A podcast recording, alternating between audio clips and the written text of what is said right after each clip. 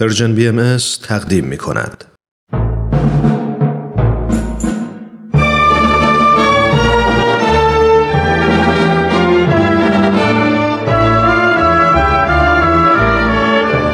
رادمردان جاوید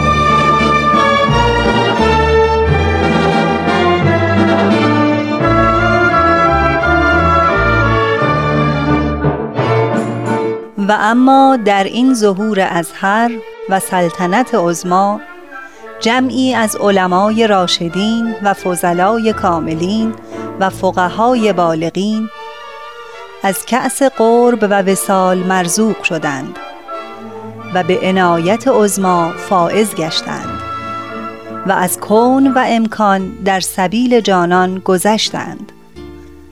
همه اینها مهتدی و مقر و مزعن گشتند برای آن شمس ظهور، به قسمی که اکثری از مال و عیال گذشتند.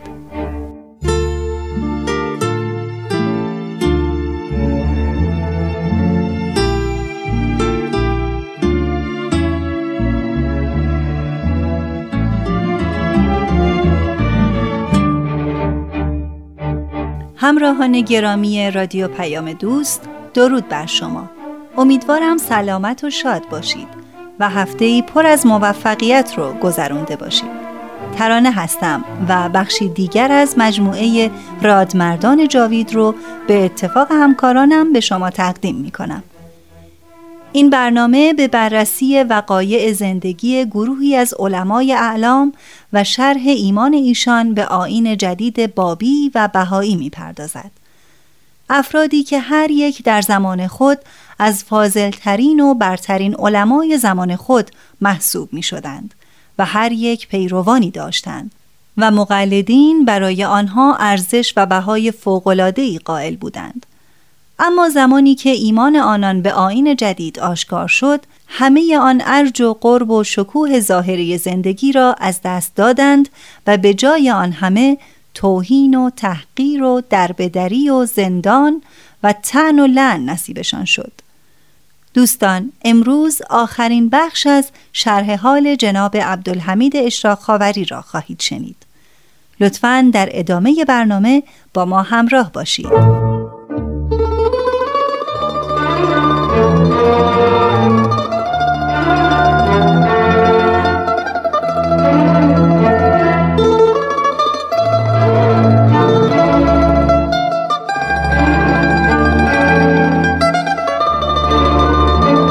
اشراق خاوری همسر و فرزندش را از قزوین به تهران آورد و به اتفاق آنها به مشهد رفت. 1 سال در آنجا ماند. سپس به رشت در استان گیلان رفت و در آنجا اقامت کرد. در رشت شروع کرد به یادگیری زبان انگلیسی. کم کم در ترجمه مقالات انگلیسی به فارسی توانا شد. چندی هم به کردستان ایران رفت و پس از سفرهای متعدد در شهرهای مختلف در تاریخ فروردین 1320 شمسی به قزوین بازگشت. اما ناگهان زخمی در پایش پیدا شد و مدتی بستری شد. پایش بهبود یافت، اما در عوض هر دو چشمش دچار دمل‌هایی شد که دیگر هیچ کس و هیچ جا را نمی‌توانست ببیند. محفل ملی ایران که از موضوع مطلع شد، او را به تهران خواست و به پزشکان بهایی سفارش کرد که در معالجه او تلاش کنند. 9 ماه معالجات به طول انجامید، اما فایده‌ای نداشت. از اقدامات پزشکی ناامید شده بودم. تلگرافی به عرض اقدس به حضور حضرت شوقی ربانی ارسال کردم و موضوع را مطرح کردم. پس از 8 روز جوابی رسید به این مضمون که اشراق خاوری را به ادعیه این عبد در عتبات مقدسه اطمینان دهید. فردای آن روز آثار بهبودی نمودار شد. چشمی که تا دیروز به کلی نابینا بود، امروز روشن و به مرور بهتر شد، تا جایی که چند روز بعد توانستم خدمت و مسافرت را از سر بگیرم. ابتدا به همدان، سپس به قزوین و اصفهان و شیراز و دوباره تهران و خراسان. چند سالی در نقاط مختلف ایران اقامت کردم و هر کجا به هر خدمتی که محفل ملی ایران صلاح دیدند اقدام کردند. سفرهایی هم به خارج از کشور داشتم، مانند هند، پاکستان، اندونزی، سنگاپور و مسقط، همچنین دبی، بحرین، قطر و کویت. سرانجام به تهران رفتم و آن شهر را محل اقامت خود قرار دادم.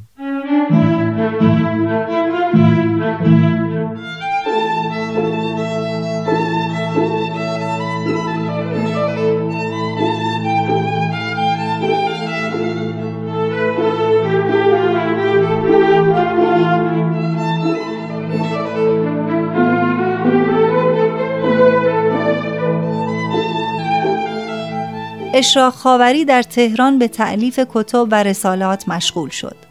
عزیز الله سلیمانی می نویسد: در هنگام اقامتش در تهران چند سفر به خارج از کشور کرد. کشورهای اروپایی مانند آلمان، انگلستان و ایتالیا و همچنین جده و بیروت و اراضی مقدسه. در سال 1331 شمسی هنگام اقامت در مشهد مجدداً بیماری چشمش عود کرد. در این بین نورالله شهیدیان که در نیشابور مدیر داروخانه رضوان بود با همسرش به مشهد آمد.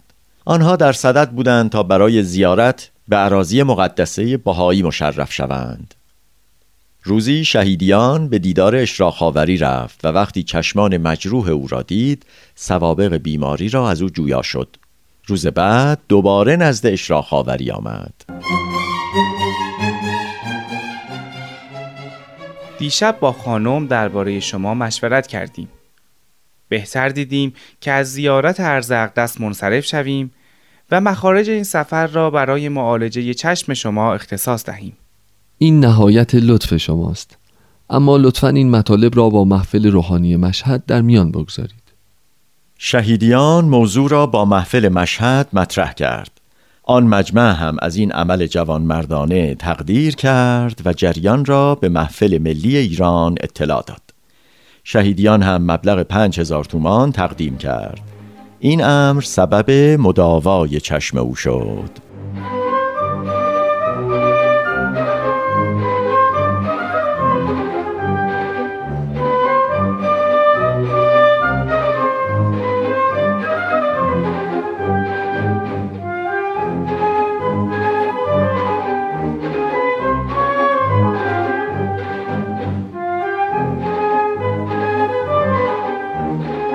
عبدالحمید اشراق خاوری همچنان در تهران به خدمات و تألیف کتاب مشغول بود. یک بار چند شب قبل از نوروز 1351 شمسی خوابی می‌بیند و جریان آن را برای دوستان و خانواده خود نقل می‌کند. در اتاق کار خود مشغول نوشتن مطلبی بودم. روی میز تحریرم مقداری کتب و اوراق نامرتب بود. چنان در کار خود غرق بودم که از اطراف خبر نداشتم. ناگاه به خود آمدم. متوجه شدم که مولای توانا شوقی ربانی ایستادند و در نزدیکی میز تحریر من همان لباسی را که در اغلب عکس‌های ایشان مشاهده می شود بر تن داشتند. من که غافلگیر شده بودم از جای خود برخاستم. دست و پای خود را گم کرده بودم و نمیدانستم چه کار کنم و چه باید بگویم. در همین احوال هیکل مبارک به من خطاب فرموده اظهار داشتند: مثل این است که خیلی مشغول می باشی. عرض کردم همینطور است. اخیراً محفل روحانی مطالبی را از این عبد خواستند که باید هرچه زودتر آنها را تهیه نموده تقدیم ساحت اقدسشان بنمایم. سپس هیکل مبارک به من اظهار مرحمت فرمودند. من که تازه حال طبیعی خود را باز یافته بودم و در نظر داشتم که مسائلی را به حضرتشان عرض نمایم، ناگاه متوجه شدم که آن حضرت من را ترک فرموده و تشریف بردند. در این احوال از خواب بیدار شدم. به فکر فرو رفتم. با خود اندیشیدم که تاکنون در دوران 71 ساله ام به یاد ندارم از انبیا و اولیا و پیغمبران احدی را در خواب دیده باشم. پس چطور است که بدون مقدمه برای اولین بار حضرت شوقی ربانی را در خواب دیدم و تا کنون هرچه راجع به این موضوع تفکر نموده ام راه به جایی نبردم. حالا منتظر هستم تا ببینم چه اتفاقی روی خواهد داد.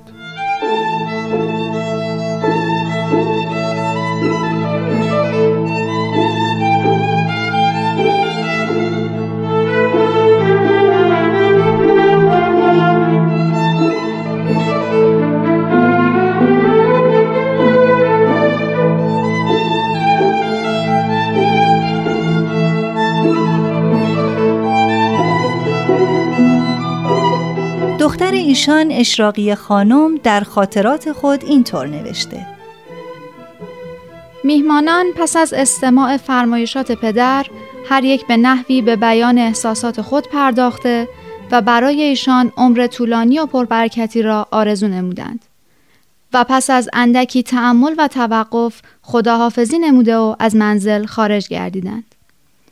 حدود 4 ماه از این جریان سپری شد. روزی در اوائل شب و مطابق معمول عده‌ای از شاگردان کلاس‌های ایشان برای ملاقات به منزل ما آمدند و در سرسرای منزل در نزدیکی میز ناهارخوری نشستند. پدر هم به عادت همیشگی در کنار میز روی صندلی خود قرار گرفتند و پس از گفتگوی متفرقه ایشان بنا به مناسبتی جریان خواب عجیبی که اخیراً برای بار دوم دیده بودند برای میهمانان بیان فرمودند. من 2 شب پیش خوابی مشابه خواب 4 ماه پیش دیدم. در عالم خواب در همان اتاق خود مشغول نوشتن بودم و مطالبی را با سرعت و عجله بر روی کاغذ می آوردم.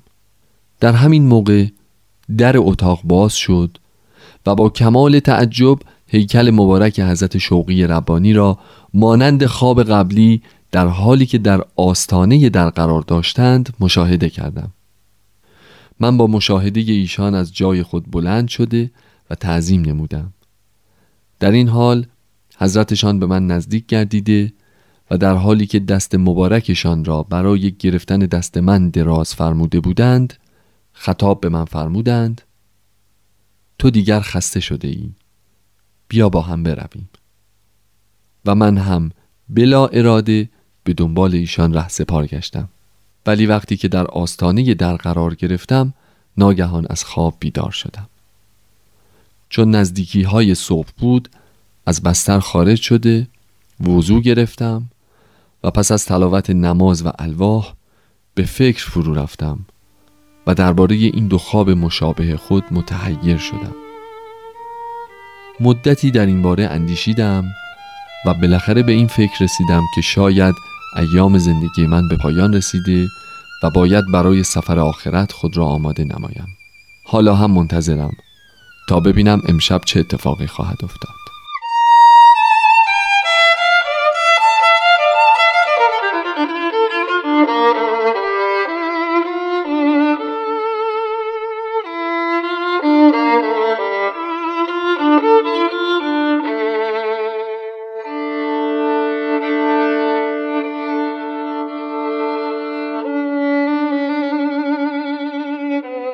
میهمانان از شنیدن این ماجرا بسیار ناراحت شدند و هر یک مراتب تأثیر خیش را به نحوی اظهار نمود. مادر که شاهد تمامی این ماجرا بود بسیار ناراحت شد و پس از لحظاتی به خود مسلط گردید و برای تسکین ناراحتی دیگران اقدام به پذیرایی کرد. پدر که تشویش و تأثیر میهمانان را مشاهده نمودند برای خنثی نمودن حالت تأثر و ناراحتی دوستان به بیان مطالبی جالب و شنیدنی همراه با ذکر لطائف و مضامینی سرورانگیز که مخصوص خودشان بود پرداختند. میهمانان هم که حالت سرور ایشان را در ضمن بیان مطالب مشاهده نموده بودند آرزو کردند که همیشه اوقات ایشان را شادمان و مسرور ببینند. پس از لحظاتی همگی از پدر خداحافظی کرده و آرزو کردند که مجدداً با ایشان دیدار کنند. این واقعه در شب روز 14 مرداد ماه 1351 هجری شمسی اتفاق افتاد.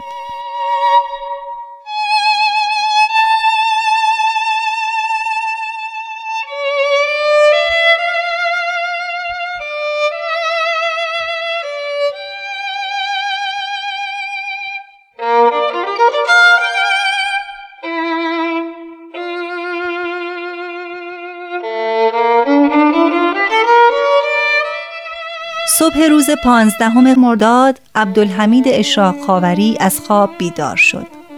به سختی نفس می‌کشید. با وجود اقدامات سریعی که انجام شد، تنها پس از 1 ساعت از دنیا رفت. برای تشییع جنازه‌اش جماعت انبوهی از دوستانش جمع شدند و او را با احترامی شایسته به خاک سپردند. عبدالحمید اشراق خاوری مدت 70 سال زندگی کرد. در مدت حیات پربارش آثار و کتاب‌های بسیاری تألیف کرد. بعضی از آنها عبارتند از مجموعه کتاب‌های مائده آسمانی در 9 جلد، رحیق مختوم 2 جلد، اسرار ربانی 2 جلد، تسبیح و تحلیل، ترجمه و تلخیص تاریخ نبیل زرندی، گنجینه حدود و احکام، رساله ایام تسعه، آثار قلم اعلا جلد 3 و 4، محاضرات 2 جلد، گنج شایگان، قاموس ایقان 4 جلد، اقداه الفلاح 2 جلد و بسیاری آثار دیگر.